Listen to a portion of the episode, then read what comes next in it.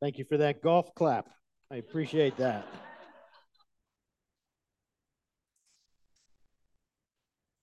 Oh, I'm glad you're here. If you're under 30, especially. Um, I know.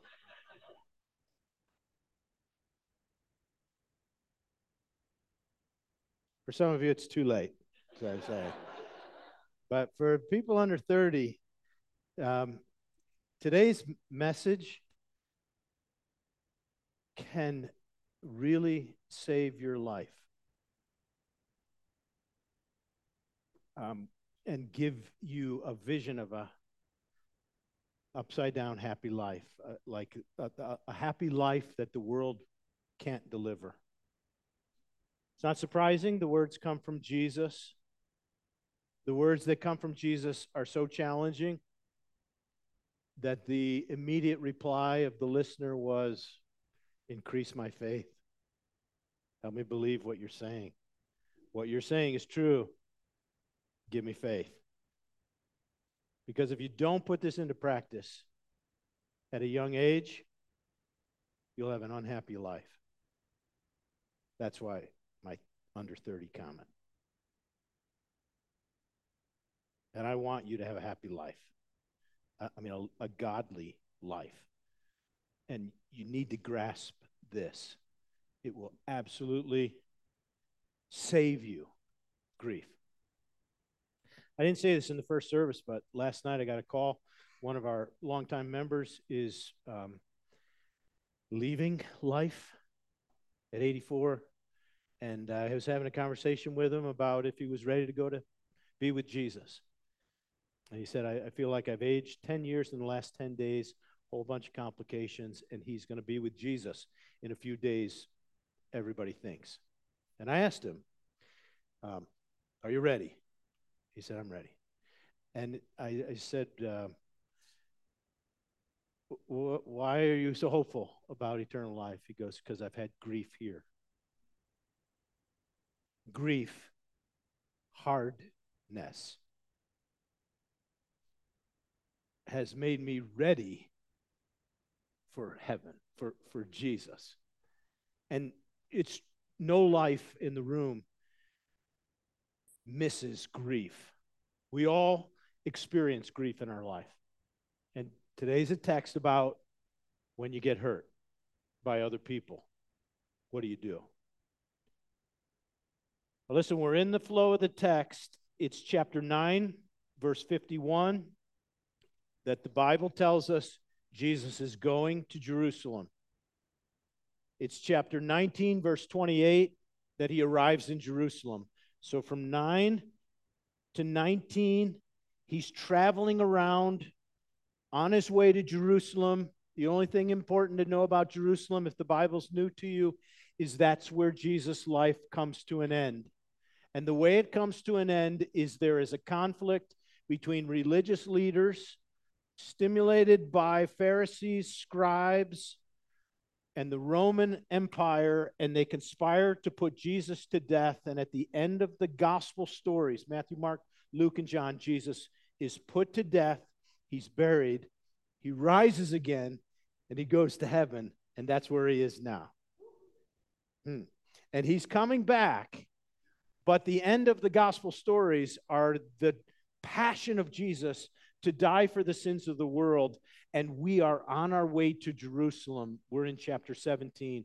In 19, we're going to get in Jerusalem and then spend the rest of Luke in the passion of Christ. On the way, Jesus is telling parables and he's teaching his disciples. And you just get this sense that sometimes he's looking at his disciples and talking to them and giving them a lesson.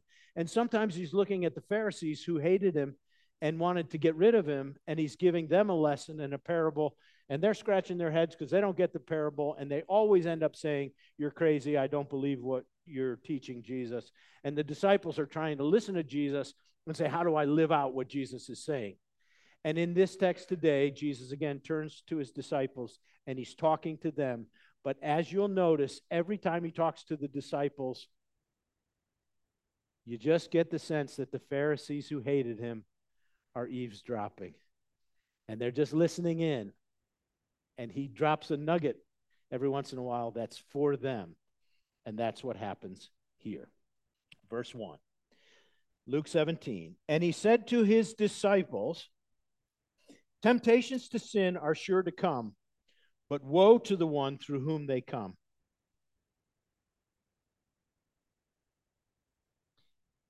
Woe to the one through whom they come. Jesus just begins to say it is inevitable that people are going to stumble and sin. Now, sin is a really uh, unpopular idea. Why do you talk about sin so much? God talks about sin, and sin is any lack of conformity to the will of God as He has revealed it in His Word. And it matters to Him. It's why Jesus went to the cross to forgive sins. But He just, Jesus simply tells His disciples everywhere you look, it will be inevitable that in a broken world, you're going to see sin everywhere, and there are going to be allurements to sin on every turn. Would you agree? I mean, if anything has gotten more open and in our face, it's that sin and come and do this immoral thing or come and do this indulgent thing or come and do something that God forbids is all around us and everywhere a young person goes today. I, I, I think of you and think, I mean, temptation to sin against God is everywhere. And Jesus said that's inevitable. The world's going to get worse and worse and worse, and temptation is going to get stronger and stronger and stronger. But whoa. He's looking at his disciples. I think it went like this, but whoa. To the ones through whom temptation comes. And I think it's in his mind that there are, were certain people who were leading people astray and it was the Pharisees. Always again, Jesus talks about the Pharisees, how they love their own idea of righteousness. They love to practice their good deeds in front of people, to be noticed by people. And then they would try to lead those people astray and help force them to practice their empty religious uh, activity. They were judgy, they hated the sinner, they were always looking down on the tax collector and the sinners, and um, they were pressuring people to be just like them, which is why Jesus described them as pretty on the outside, but full of dead men, boned on the inside. They were always trying to lead people astray. In fact, in one searing rebuke, you want to hear Jesus at a really intense moment. This is what he said Woe to you, scribes and Pharisees, hypocrites! You travel across land and sea to make a single disciple or proselyte. And when he becomes a disciple of yours, you make him twice a child of hell as yourself. But Jesus' assessment of the Pharisees is they are leading people astray. And I would ask you, what leads people to go astray from Jesus today? Why do people leave the church? Why do Christians fall away? Jesus says temptations are going to come all the time, but woe to you if you're responsible for leading somebody astray, causing one of these little ones to stumble. If stumbling blocks come through you, woe. Now just get the picture. The woe is worse than the illustration. It would be better if you put a big stone around your neck and you were thrown into the deepest sea and you were drowned there than to cause one of these little ones to fall away from Jesus. It mattered to Jesus that if you lead people into sin, if if anyone was responsible for leading people to fall away from Jesus, it would have been better if they had died a premature death and suffered that consequence than whatever the woe is for leading people to give up on Jesus and to fall away. I think the little ones here in the whole story of the flow of these chapters are the tax collectors and the sinners that he was ministering to, people who were brand new in the faith, who had recently come to know Jesus and follow him, and their faith is young and is like a warning do not be responsible for leading a young person, a young disciple, to fall away from the Lord and to give up on, on Jesus. That is a warning. I think about that warning a lot. If I were responsible for false teaching or for teaching something that would make you say, um, Jesus isn't true, Jesus isn't real, and you'd fall away, I mean, there's a woe to teachers who teach falsely, or pastors and leaders and uh, Christian examples who cave in and live a scandalous life and lead people to give up on the Lord and walk away. I mean, it's it is a huge warning. I had a pastors group that I, I was listened to one of these pastors and uh, had gone to a group with him a number of times, and he said, in the pastors group that he was in, they would frequently begin their time together by this prayer Dear God, please take me home to heaven prematurely. Let me die before I commit adultery against my wife and scandalize my church. And all the other pastors would say, Amen, me too.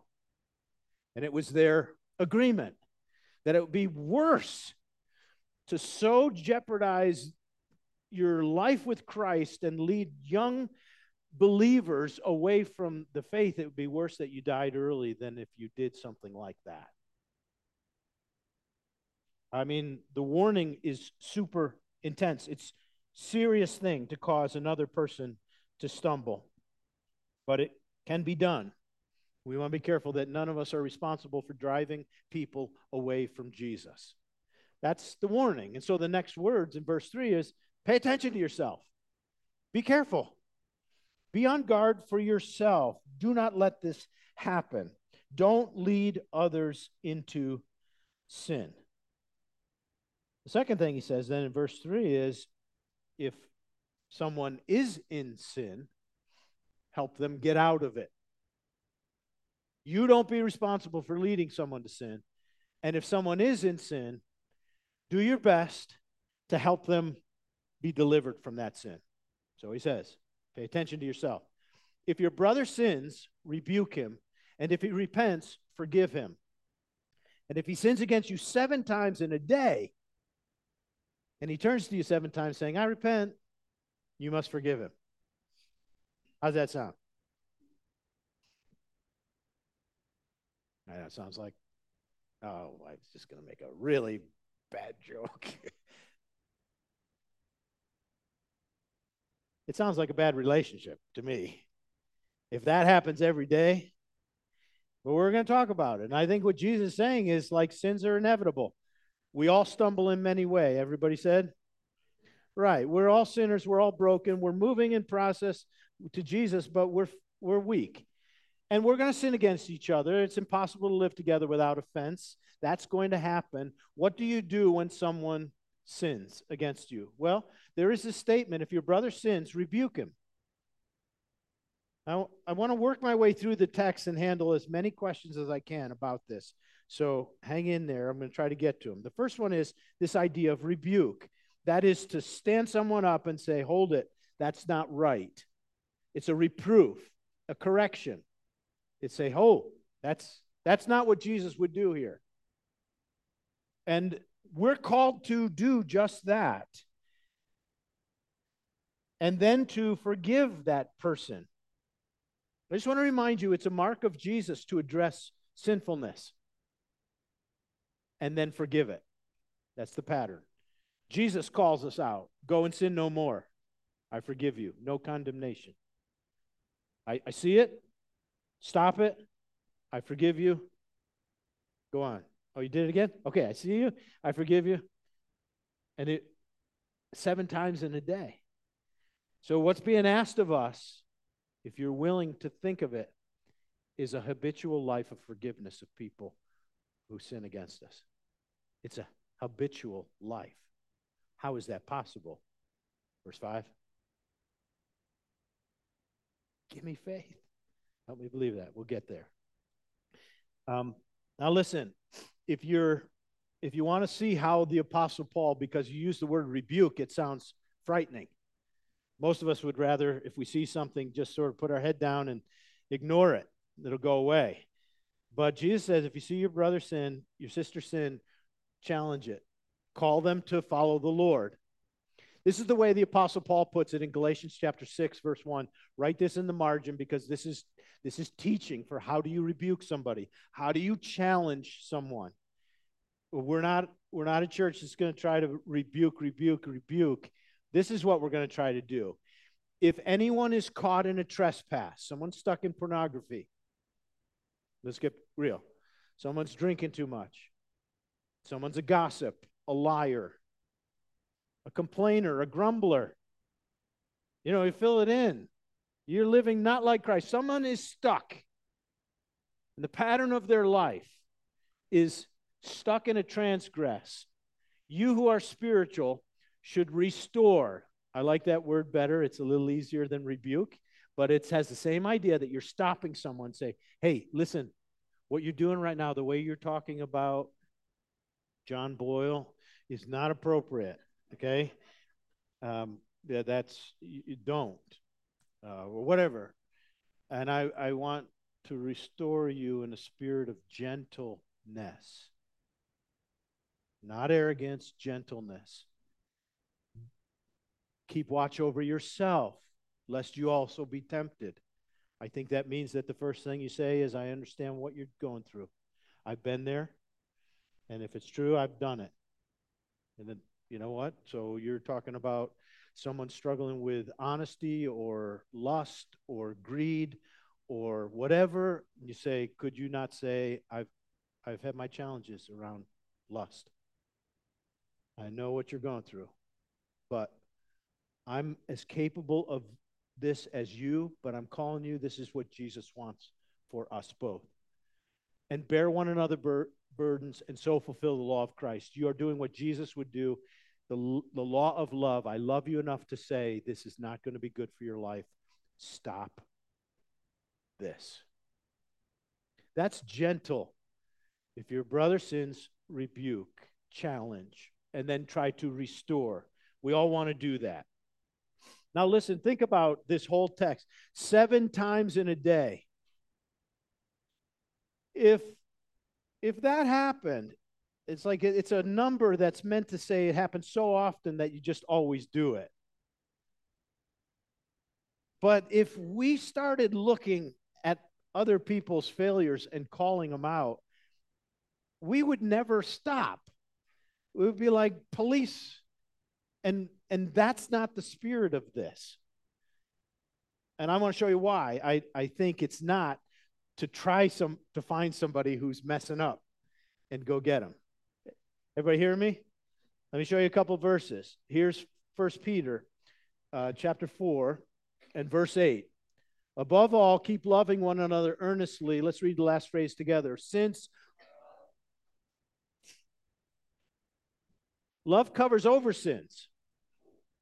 So love each other earnestly. Love covers over sin. So there'll be some things that happen that somebody commits a sin that you would just say, God bless you. And I'm I'm not going to make a deal of it. I, I think this has to happen in marriage. Those of you, those of us who are married, you know, um, my wife loves me. And I know there's just times she just looks at me and says, That's just the way he is. And her love for me covers over a multitude of my weaknesses and frailties. And sometimes there are sins that just because you love a person, you, you don't address them. If you're writing down verses, 1 Corinthians 13, love keeps no record of wrongs. Proverbs chapter 11 and uh, chapter 19 and verse 11, it is a glory for a man to overlook an offense. It's like a beautiful thing when you, you see something and you say, okay, I, I can overlook that. In day to day relationships, you have to do that. You just have to look over and forgive somebody and not make a big deal about it. Sometimes you have to. We're going to get to why. But sometimes you do. Um, in our text, it actually says, unless they repent, don't forgive them. But there are parallel verses in the New Testament out of the mouth of Jesus where the condition of repentance in the person who's the perp uh, is not required. In Mark chapter 11 and verse 25, we read, um, And whenever you stand praying, forgive if you have anything against anyone, so that the Father also who is in heaven will forgive you your transgressions.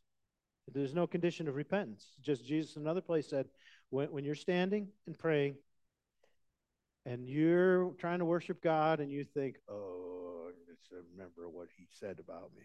What, uh, Lord, I forgive them. I I just release them to you, and I pray that my heart will be right toward them and I forgive them because I want to worship you and I want to be right with you and I want you to forgive me my sins.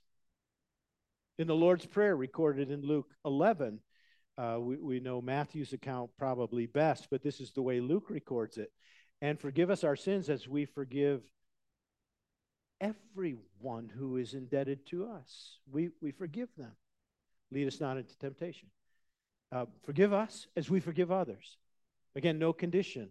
There are certain things that happen that we just say, okay, I'm, I'm just going to forgive it, give it to God, and I'm going to pray that God will cleanse my heart and not let me hold a grudge against this person for the way in which that sin impacted me.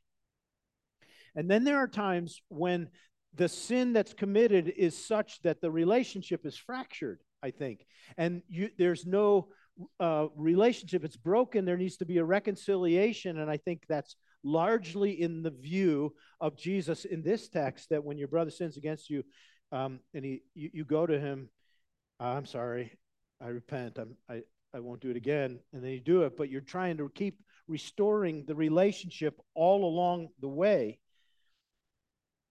But the condition for him is that he repents, forgive him. And I think this means that from the heart we forgive people, but there may not be a restoration of relationship and reconciliation if the person who did whatever is not repentant and doesn't acknowledge it and doesn't own it. I can release them and not hold a grudge, but the reconciliation of relationship may not occur until they acknowledge that. Now, it's easier to forgive somebody who says, I'm sorry. Is that not right? Someone who repents, um, it, it's a lot easier.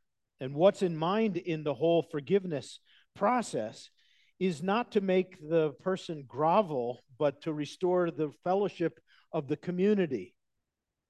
So, we're going to draw this down to some personal, practical lessons that the whole concept of forgiving someone is not about me becoming therapeutically healed, although that may happen. I may feel better if I release somebody the debt that I think they owe me. And it's not to be punitive to the person who did this offense to me. It's about restoring the relationships and the love of God um, and in the relationship. There's a couple important things that I, I want you to take away because this always raises questions. Um, and I want to give you three words and see if I can draw out the difference between forgiveness is not the same as justice, which is not the same as vengeance. And when it comes to this whole concept, it's good to know where each is. Forgiveness is the ability to release a sense of indebtedness of someone who has wronged you. Forgiving someone is not incompatible with the pursuit of justice with regard to the one who has sinned against you. You can forgive and do justice. You think of the worst cases of sin against a person in terms of even criminality or abuse. It is possible to have a heart of forgiveness and pursue with righteousness, justice for the person who wrongs. Justice is getting the right end, which is to be distinguished from vengeance. Vengeance is an internal boil on the inside of our soul, a simmering desire to get back at or to get even with that easily turns to anger, an internal sense of simmering of the soul until the other person gets their due. That's different than justice, which we're told to love mercy, do justice. Justice aims at making things right with regard to the perpetrator, the victim, the protection of other victims, and the whole healing of the community. That's right. And what we do in forgiveness sometimes is have to say, I forgive, even though justice is not going to happen for a long time. And then not have a seething internal vengeance. Paul helps us in the book of Romans. He, he tells us what we ought to do in these cases. In Romans chapter 12, verse 17, it simply says, Repay no one evil for evil, but give thought to do what is honorable in the sight of all. If it's, oh, read the next two ver- words. If possible, that should help us. That should simply help us know that at times, to the best of your ability, you're doing all you can to get right with somebody and they won't have it. If possible, live at peace with everyone. But never avenge yourself. I love this phrase leave room for the wrath of God. It's as if you sort of step out of the way and say, hmm? leave room for God to do what God will do. Uh, you know, we, we might not be trusted to do justice in a in a right way, but we leave room for God who will uh, do what is right in these cases. That's an important idea. Now you say,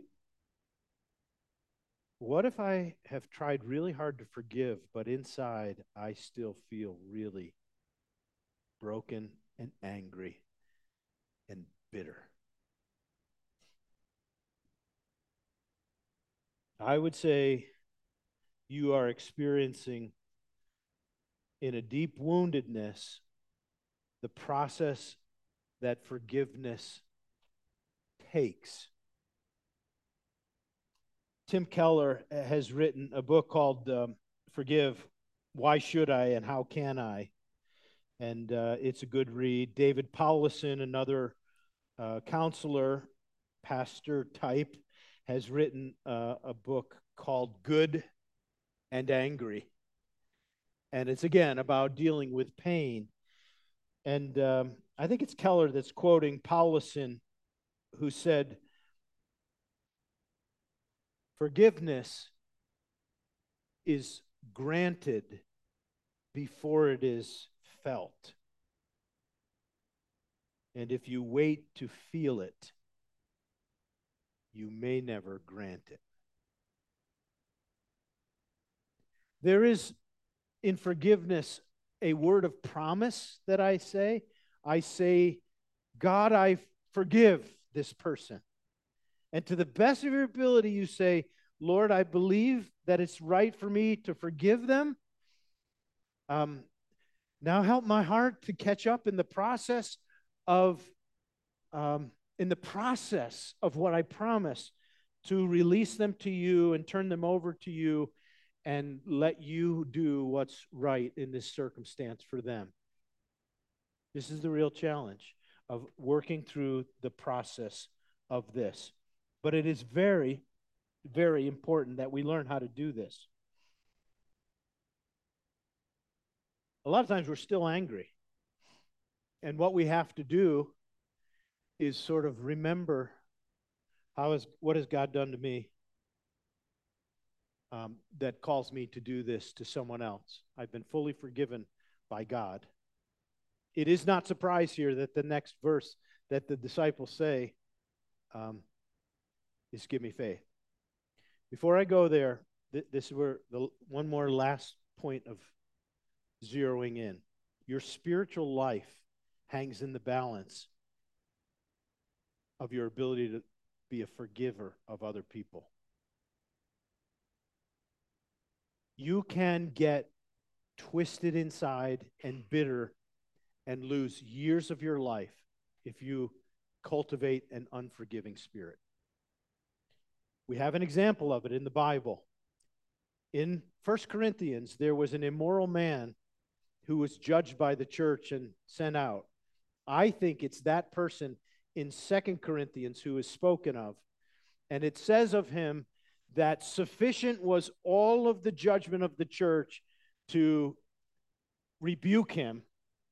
And it appears that he has repented. And in Second Corinthians chapter 2, Paul says to the church, Now I beg you to reaffirm your love for him. I want you to welcome him back, forgive him. And anyone you forgive, I forgive. Indeed, what I have forgiven, if I've forgiven anything, it's been for your sake in the presence of Christ, for the whole community. We, we forgive for the unity of the whole community. So that, here's the kicker, verse 11, so that we would not be outwitted by Satan, for we are not ignorant of his devices. I think what Paul is saying is this if you refuse to extend forgiveness to someone, you are giving Satan an opportunity on the inside of your soul to take a root and design in bitterness and unforgiving and grudge holding to corrupt your love of people, love of God, and, and it can just twist you up on the inside with a satanic strategy to jeopardize your spiritual life. It is a foothold for the enemy to stunt your spiritual growth. So, learn to forgive. And the disciples said, Ah, give us faith. What how do you do this? Yeah, so verse 6, verse 5 and 6. They said, increase our faith. And Jesus said to them, if you have faith like a little mustard seed, which is small, smallest seed that was known at the time, uh, and it was what was used every day, a very tiny seed. It's not the size of the seed. It's like what like what is the faith in? It's just a mustard seed that is the living seed. Out of the seed grows fruit. And the seed just needs to be small, but it needs to be carefully placed, placed in the right object. My faith is in God. So increase my faith. What do you need to believe about God? Increase my faith in God. What do I need to believe in about God if I've got somebody who's killing me? I need to know God, you are good. God, you know. God, you care. God, you will make this right one day. God, you suffered more than I did. God, there was never anybody innocent. I'm a sinner. I'm not innocent. You were not a sinner. You were totally innocent, and you went all the way to the cross. I just transpose in my mind my own self impression and my idea of, of who how great I am to Jesus, who actually is great and I, it just helps me. That's what I need to believe. Increase my faith to believe this.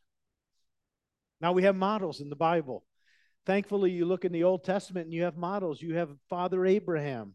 Father Abraham had a relationship with his nephew Lot, and their herdsmen had a conflict, and it was really strife, and I'm sure it was very tense. And Abraham just simply said, Lot, you pick the land you want, you go where you want, and I'll take the rest. Turn it over to God. I trust God for that. And Lot went, and Abraham got. Or how about Joseph? Can you think of somebody in the Old Testament who is a better type of Christ, who suffered unjustly, was sold by his brothers, spent years in prison, and at the end of his life, he simply said, You meant it for evil, God meant it for good. I see God's hand. I forgive you. How you think about that is uh, just stunning. Or how about David, King David? Saul wants to kill him. He's chasing him down. He's in a cat. He's in a cave, And he has a chance to take Saul out, and he says, I will not touch God's anointed. Yes, he's trying to kill me. I know that. But he's the Lord's. I give him to the Lord. I release that to you, God. I leave room for you to do what you want to do. We have models. We just have to bring it into today because everything in our culture today is saying if somebody hurts you, you hurt them back better, bigger, broader, cancel, whatever. That is not the way of Jesus. And it will ruin the inside of your soul. And the thing that you need, we need most, is faith, just to say, Lord, give us faith. Give us faith to trust you.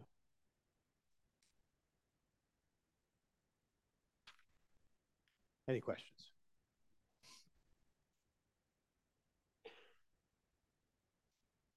All right, let's pray then. All of us have been hurt. All of us have wounds. All of us have people who are but against us.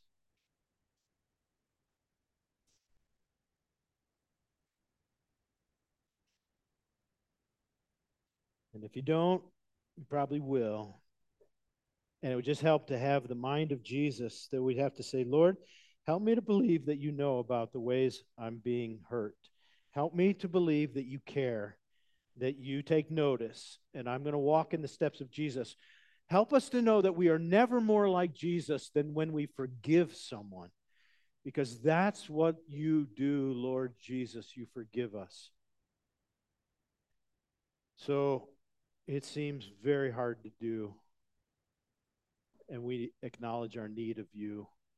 Would you just hold us close to yourself and Help us to cling to you. And uh, will you heal the wounds of the hurts we have? And somehow bring us to the ability to be like Jesus and say, I, I release you. And experience in our own soul the healing that is forgiveness. In Jesus' name.